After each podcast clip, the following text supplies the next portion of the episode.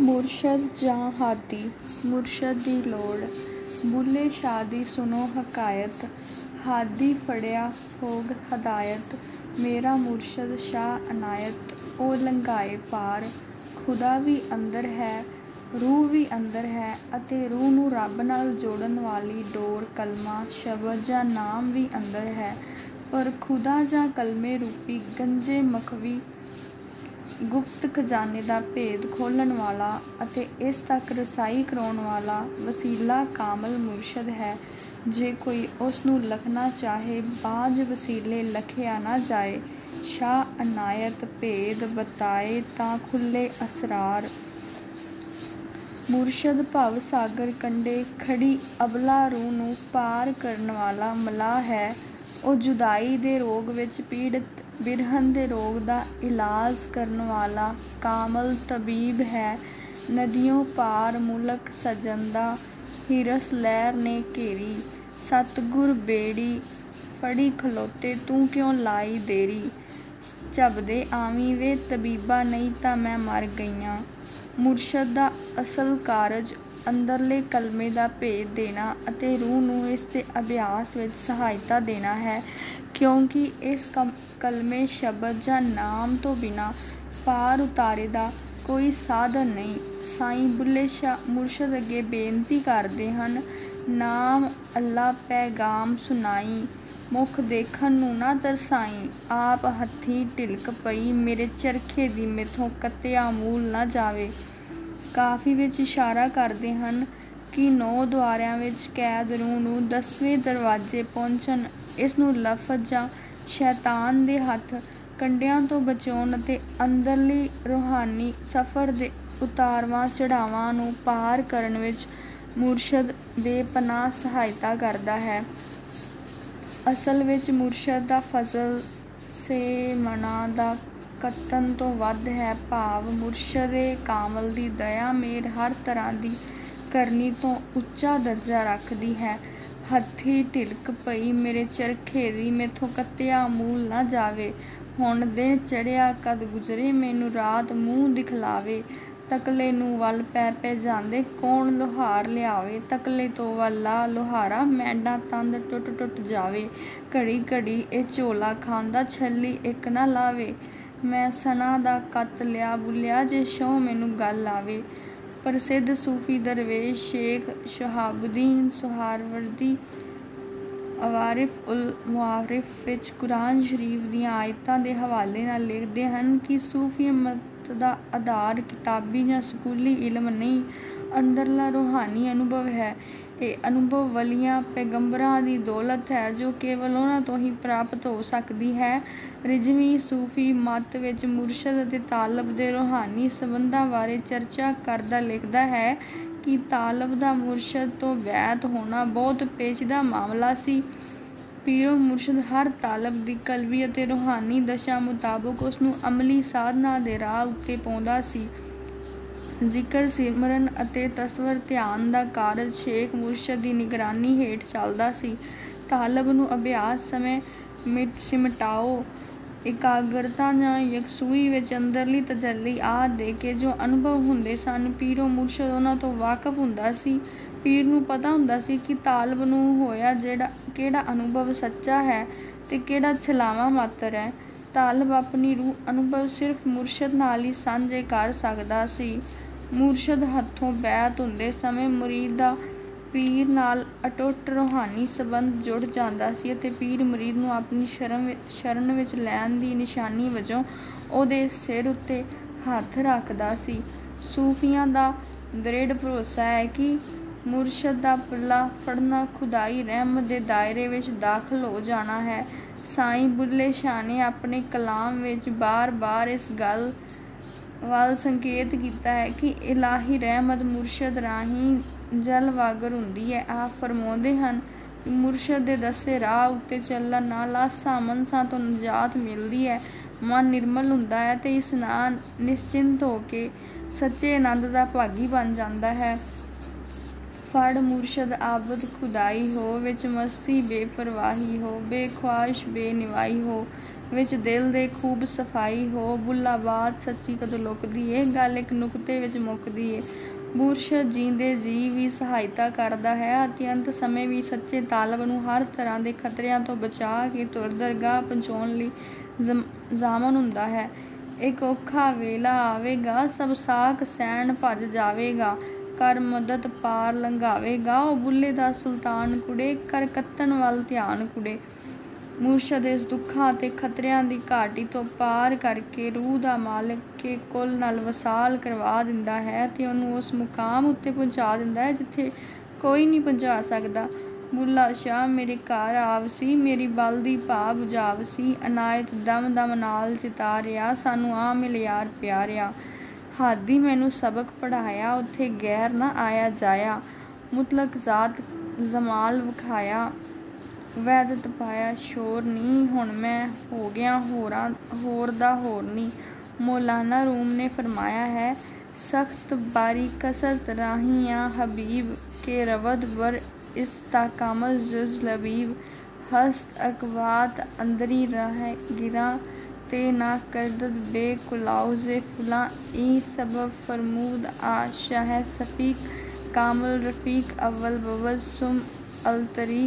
رہر وے جوٹا روی تو رہ رہ ست ورنہ در رہا بس مگا کو چاہ حسد ہم چوں پر کار ہمیشہ در جہاب لے یک جاں مدائیں بے انقلاب۔ صلاح کر دی نماز و روزہ را، نوریاں سوم و سلواتے تو پجا زملہ عمرت در عبادت خجشت جا کی اول بود حال دل نگشت۔ इबादत खुजशत जाकी अवल बूद हाल दिल निगशत ਇਤਵਾਏ ਆਕਲਾਉਸ ਰਾਬਕੁਨ ਤਾਮ ਬਮਜ਼ਲ ਗੈਰਸੀ ਤੋਂ ਬੇਸੁਖੁਨ ਇਹ ਚੁਨੀ ਸ਼ੁੱਧ ਤਰਕ ਅਮਰ ਪੀਰਹਾ ਬੇਕਮਾ ਪਰਲ ਚਗੁਨਾ ਤੀਰਹਾ ਹੇਜ ਤੀਰੇ ਦੀਦਾ ਵਾਸ਼ੀਮ ਬੇਕਮਾ ਕੀ ਰਸਦੋਂ ਬਰ ਹਦਫਿਆਂ ਗਿਰਦਿਆਂ ਅਰਥਾਤ ਉਸ ਦੋਸਤ ਰੱਬ ਦਾ ਰਾਹ ਬਹੁਤ ਬਰੀਕ ਜਾਂ ਤੰਗ ਹੈ ਬਿਨਾਂ ਸਿਆਣੇ ਆਰਫ ਗਿਆਨੀ ਦੇ ਕੌਣ ਇਸ ਉੱਤੇ ਸਿੱਧਾ ਚੱਲ ਸਕਦਾ ਹੈ? ਇਸ ਸਖਤ ਰਸਤੇ ਵਿੱਚ ਔਖੀਆਂ ਘਾਟੀਆਂ ਹਨ ਜੋ ਬਿਨਾਂ ਰਾਹ ਦਿਖਾਉਣ ਵਾਲੇ ਦੇ ਤੈਅ ਨਹੀਂ ਹੋ ਸਕਦੀਆਂ। ਇਸ ਲਈ ਉਸ ਮਿਹਰਬਾਨ ਸ਼ਾਹ ਹਜ਼ਰਤ ਮੁਹੰਮਦ ਨੇ ਫਰਮਾਇਆ ਹੈ ਕਿ ਸਫ਼ਰ ਦਾ ਸਾਥੀ ਪਹਿਲੋਂ ਹੈ ਤੇ ਸਫ਼ਰ ਦਾ ਤੈਅ ਹੋਣਾ ਬਾਅਦ ਵਿੱਚ ਹੈ।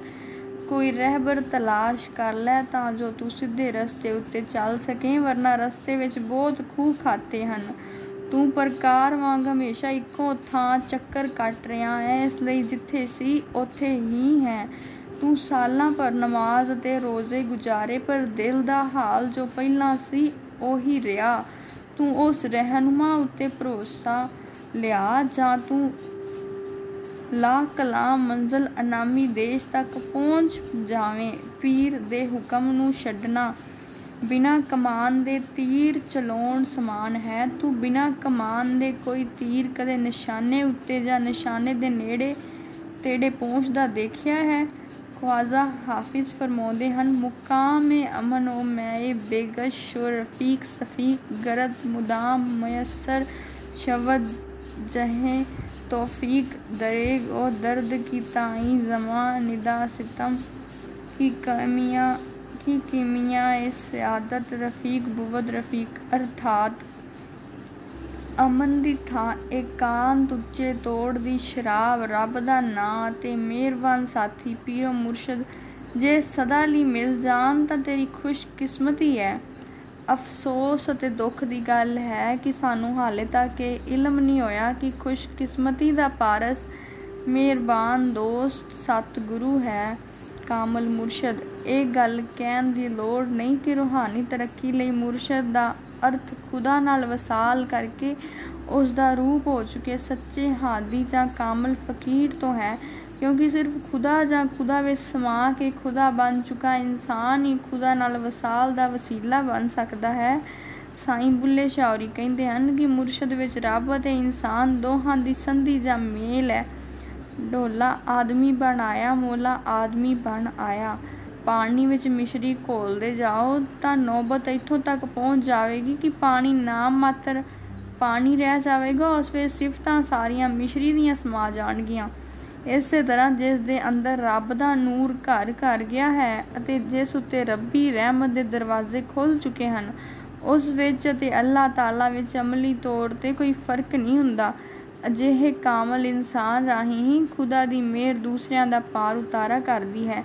ਵਾਹ ਜਿਸ ਪਰ ਕਰਮ ਆਵੇ ਹੈ ਤਸਦੀਕ ਕੋ ਵੀ ਤੇ ਜਿਹਾ ਹੈ ਸੱਚ ਸਹੀ ਰਵਾਇਤ ਤੇ ਹਾਂ ਹੈ ਤੇਰੀ ਨਜ਼ਰ ਮੇਰ ਤਰ ਜਾਈਦਾ ਪਰਮੇਸ਼ਰ ਦਾ ਸੱਚਾ ਭਗਤ ਪਰਮੇਸ਼ਰ ਰੂਪੀ ਸਮੁੰਦਰ ਵਿੱਚੋਂ ਉੱਠੀ ਐਸੀ ਲਹਿਰ ਹੈ ਜੋ ਸਮੁੰਦਰ ਵਿੱਚੋਂ ਉੱਠਦੀ ਹੈ ਸਦਾ ਸਮੁੰਦਰ ਦਾ ਹਿੱਸਾ ਰਹਿੰਦੀ ਹੈ ਤੇ ਸਮੁੰਦਰ ਵਿੱਚ ਹੀ ਸਮਾ ਜਾਂਦੀ ਹੈ ਲਹਿਰ ਕਦੇ ਸਮੁੰਦਰ ਤੋਂ ਵੱਖ ਨਹੀਂ ਹੁੰਦੀ ਲਹਿਰਾਂ ਦੀਆਂ ਜੜਾਂ ਸਮੁੰਦਰ ਵਿੱਚ ਹੁੰਦੀਆਂ ਹਨ।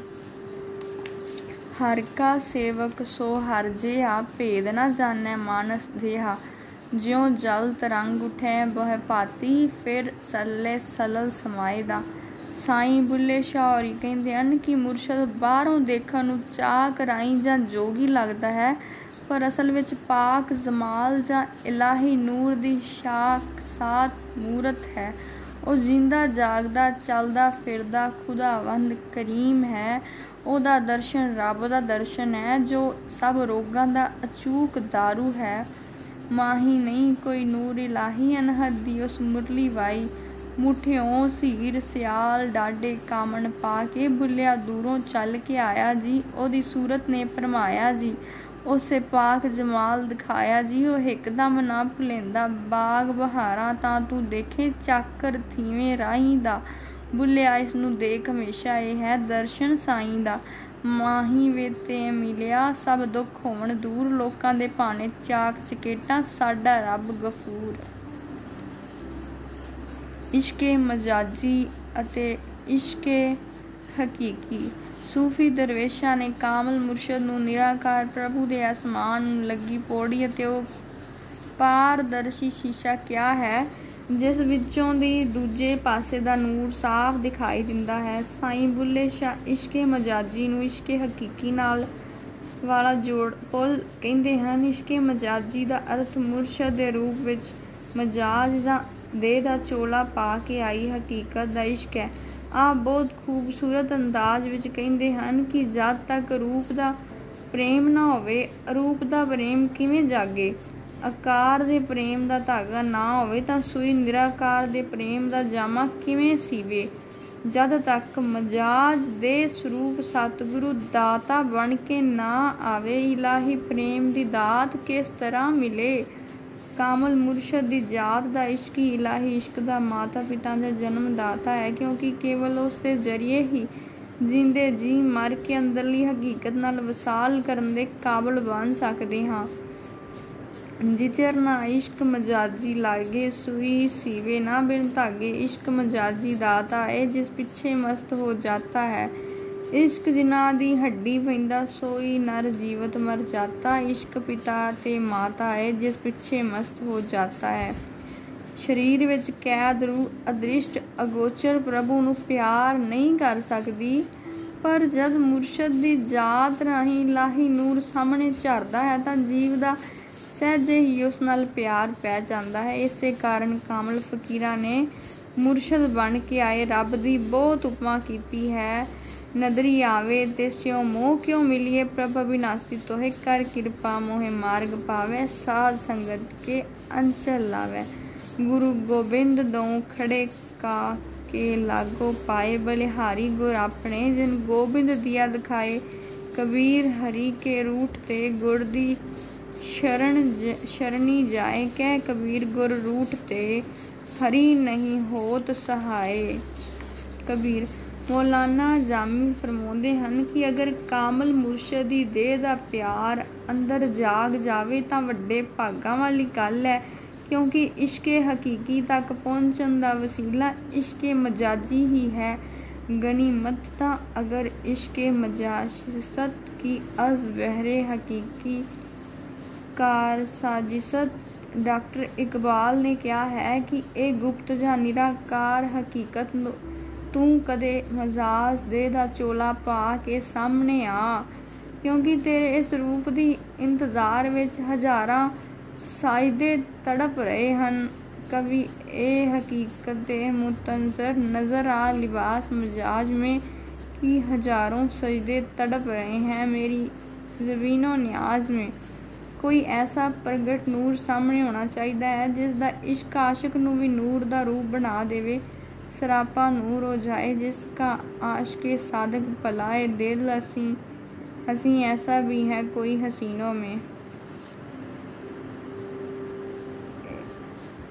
حوالہ، قانون عشق انور علی روتکی، حضرت انور علی روتکی نے عشق مجازیت، عشق حقیقی بھی بہت کھول کے ویاکھیا کیتی ہے۔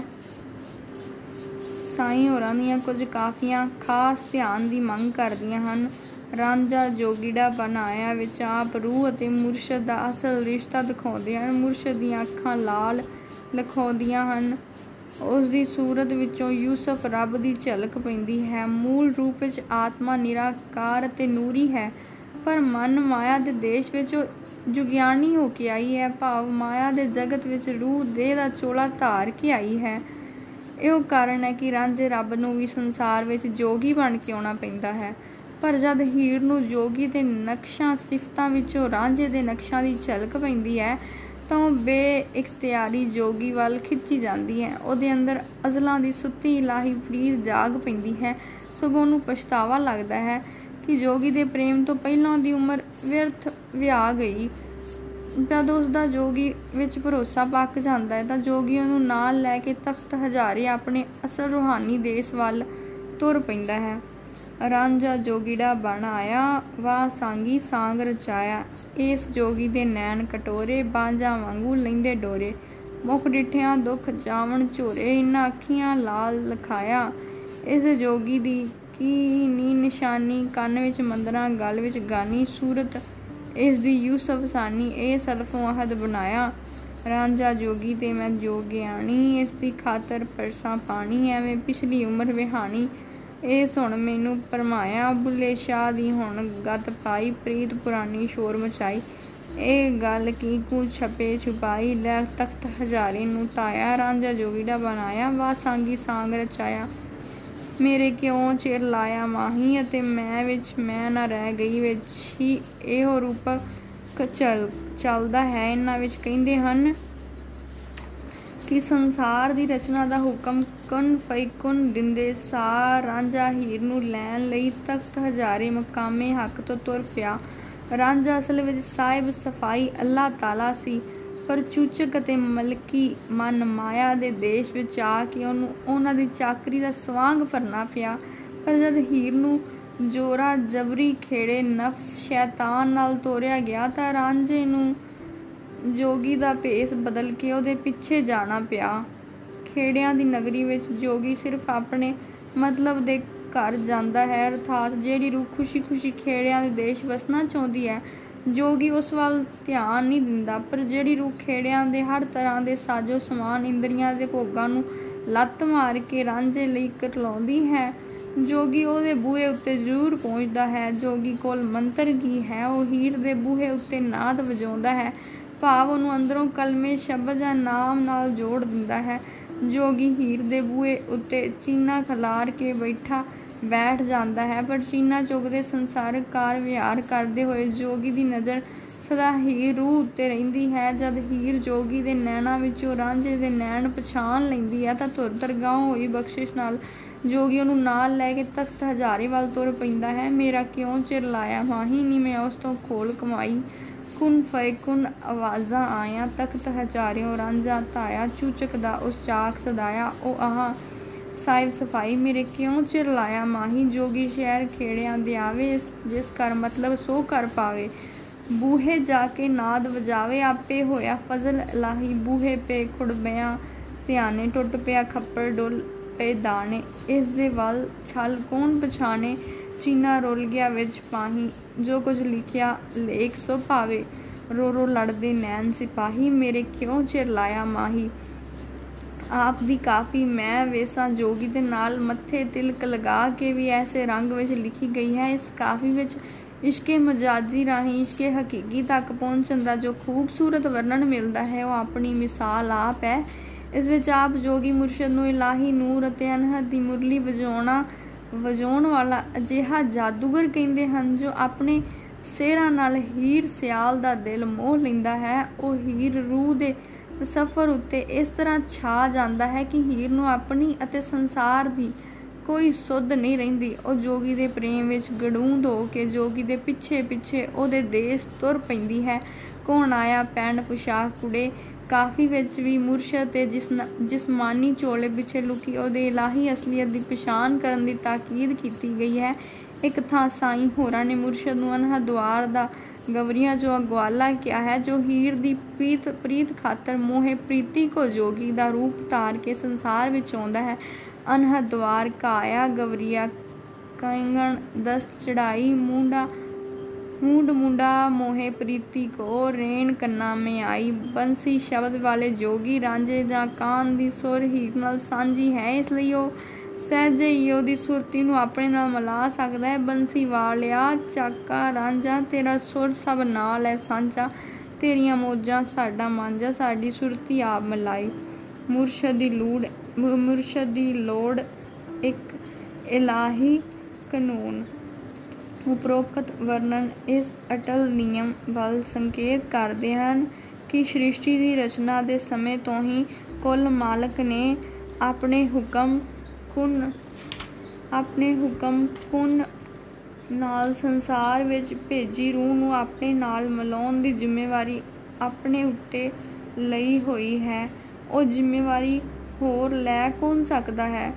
ਸੰਸਾਰ ਦੀ ਸਾਰੀ ਰੂਹਾਨੀਅਤ ਤੇ ਸਿੱਖ ਨਿਯਮ ਉੱਤੇ ਖੜੀ ਹੈ ਕਿ ਪਰਮਾਤਮਾ ਦੀ ਪ੍ਰਾਪਤੀ ਦਾ ਸਾਧਨ ਪਰਮਾਤਮਾ ਦੁਆਰਾ ਖੁਦ ਸਾਜਿਆ ਗਿਆ ਹੈ। ਉਹ ਸਾਧਨ ਹੈ ਕਿ ਰੱਬ, ਰੂਪ, ਮੁਰਸ਼ਦ, ਜੀਵ ਨੂੰ ਅੰਦਰੋਂ ਕਲਮੇ, ਸ਼ਬਦ ਜਾਂ ਨਾਮ ਨਾਲ ਜੋੜ ਕੇ ਰਚਨਾ ਤੋਂ ਮੁਕਤ ਕਰਕੇ ਵਾਪਸ ਧੁਰ ਧਾਮ ਲੈ ਜਾਂਦਾ ਹੈ। ਗੈ ਨਾਲ ਦੇਖਿਆ ਜਾਵੇ ਤਾਂ ਬ੍ਰਹਿਮੰਡ ਦੇ ਸਭ ਨਿਯਮ ਹੀ ਨਿਰੰਤਰ, ਅਟਲ ਤੇ ਅਚੂਕ ਹਨ। ਹਰ ਬੀਜ ਨੂੰ ਇੱਕ ਖਾਸ ਫਲ ਲੱਗਦਾ ਹੈ। ਸੰਤਾਨ ਦੀ ਉਤਪਤੀ ਤੋਂ ਲੈ ਕੇ ਸੂਰਜ, ਚੰਦ, ਤਾਰਿਆਂ ਦੀ ਗਰਦਸ਼ ਤੱਕ ਸਭ ਨਿਯਮ ਸ੍ਰਿਸ਼ਟੀ ਦੀ ਰਚਨਾ ਸਮੇਂ ਹੀ ਥਾਪ ਦਿੱਤੇ ਗਏ। ਉਹਨਾਂ ਵਿੱਚ ਅੱਜ ਤੱਕ ਕੋਈ ਪਰਿਵਰਤਨ ਨਹੀਂ ਆਇਆ। ਅਚੰਬੇ ਦੀ ਗੱਲ ਨਹੀਂ ਕਿ ਆਪਣੇ ਆਪ ਨੂੰ ਸ੍ਰਿਸ਼ਟੀ ਦਾ ਸਰਤਾਜ ਅਤੇ ਸਭ ਤੋਂ ਵੱਧ ਬੁੱਧੀਮਾਨ ਅਖਵਾਉਣ ਵਾਲਾ ਇਨਸਾਨ। ਸ੍ਰਿਸ਼ਟੀ ਦੇ ਬਾਕੀ ਸਭ ਨਿਯਮਾਂ ਨੂੰ ਖੂਬ ਅੱਛੀ ਤਰ੍ਹਾਂ ਸਮਝਦਾ, ਪਛਾਣਦਾ ਤੇ ਪ੍ਰਮਾਣ ਕਰਦਾ ਹੈ। ਪਰ ਇਸ ਅਨਾਦੀ ਕਾਨੂੰਨ ਨੂੰ ਸਮਝਣ ਜਾਂ ਮੰਨਣ ਤਾਂ ਦੂਰ ਆ ਗੰਭੀਰਤਾ ਨਾਲ ਵਿਚਾਰਨ ਲਈ ਵੀ ਤਿਆਰ ਨਹੀਂ ਹੁੰਦਾ। ਸੰਤਾਨ ਇਸਤਰੀ ਪੁਰਸ਼ ਦੇ ਸੰਜੋਗ ਨਾਲ ਉਤਪੰਨ ਹੁੰਦੀ ਹੈ।